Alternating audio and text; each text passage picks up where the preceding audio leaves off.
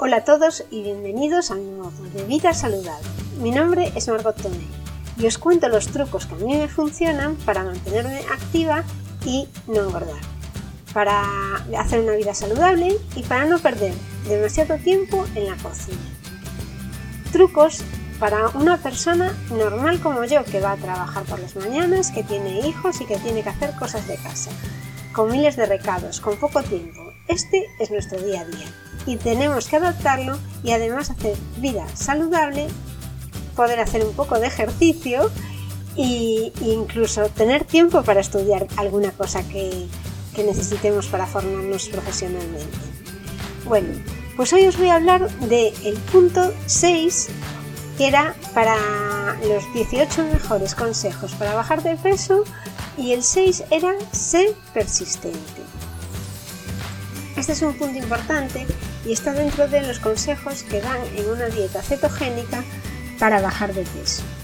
Yo llevo haciendo la dieta cetogénica desde el domingo, es decir, 5 días, y por ahora me siento perfectamente, no veo ninguna ni mejoría ni, ningún efecto secundario.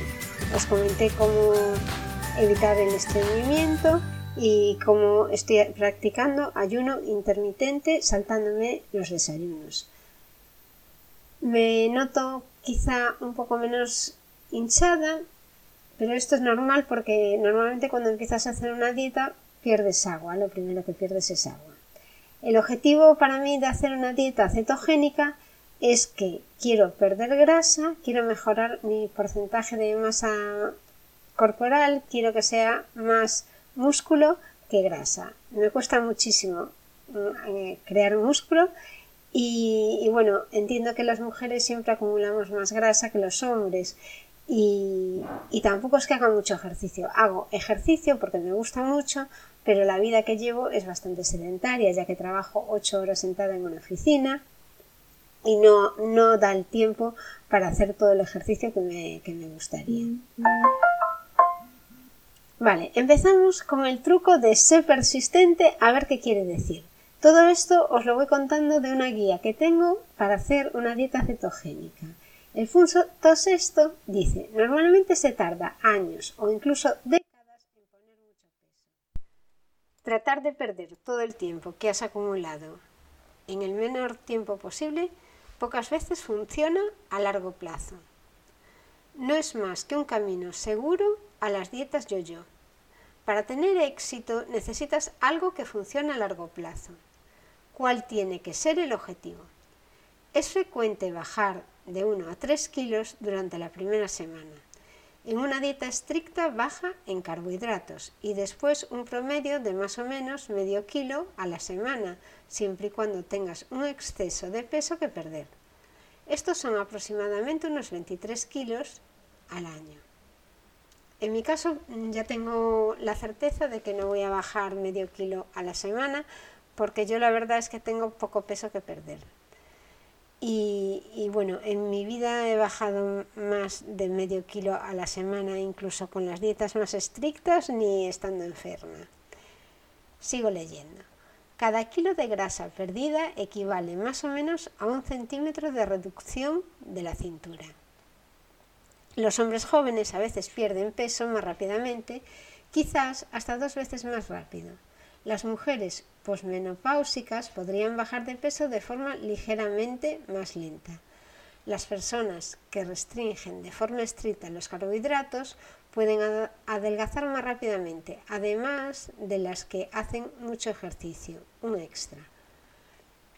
Y si tienes un exceso enorme de peso, podrías empezar a adelgazar mucho más rápidamente que el resto. Cuando te acerques a tu peso ideal, la pérdida de peso podría frenarse un poco hasta que te estabilices en un peso que a tu cuerpo le parezca adecuado. Muy pocas personas acaban teniendo un peso corporal insuficiente en una dieta baja en carbohidratos, siempre que coman cuando tengan hambre. Demoras iniciales. ¿Estás saliendo de un periodo de seminación, conteo de calorías? A ver, aquí mi guía pone esta pregunta así, pero lo que quieren decir es si estás saliendo de un periodo en que has hecho una dieta baja en calorías. Céntrate en la circunferencia de la cintura y en los marcadores de salud. Al principio la pérdida de peso puede tardar varias semanas en ser perceptible, pero sí lo puedes apreciar las mediciones que haces alrededor de tu cintura. Estancamiento de la pérdida de peso. Ten por seguro que habrá momentos que te estanques. Puede ser que las cifras de la báscula no cambien durante varios días o semanas. Todo el mundo pasa por eso, pero mantén la calma. Sigue haciendo lo mismo y tarde o temprano todo se pondrá en marcha de nuevo. En caso contrario, revisa los otros 17 consejos de la lista. A lo mejor algo estás haciendo mal. ¿Cómo bajar de peso para siempre? No podrás perder peso a largo plazo y mantener tu peso ideal para siempre si no cambias tus hábitos para siempre. Si bajas de peso y después vuelves a vivir de exactamente de la misma forma que cuando ganaste el peso, no te sorprendas cuando ganes de nuevo ese exceso de peso, porque sí, volverá. Mantener la pérdida de peso requiere paciencia y un cambio a largo plazo. Si no te parece posible, quizá te interese más uno de estos timos de dietas mágicas, como puede ser la dieta de, los 800, de las 800 calorías, la dieta de la alcachofa, la dieta de la cerveza, la dieta del arroz. Hay mil dietas por ahí He leído muchas, muchas dietas y no funcionan. Al final puede que adelgaces muy rápidamente en una semana, igualmente de rápido lo recuperas. Y tu cuerpo encima se ha desestabilizado, se ha acostumbrado a consumir pocas calorías y después cuando le das más de lo habitual, porque vuelves a comer normal, te perjudica, porque el cuerpo está acostumbrado a consumir menos calorías. Sigo leyendo. Olvídate de las soluciones rápidas. Si pierdes un poco de peso cada mes, a la larga perderás todo el exceso de peso.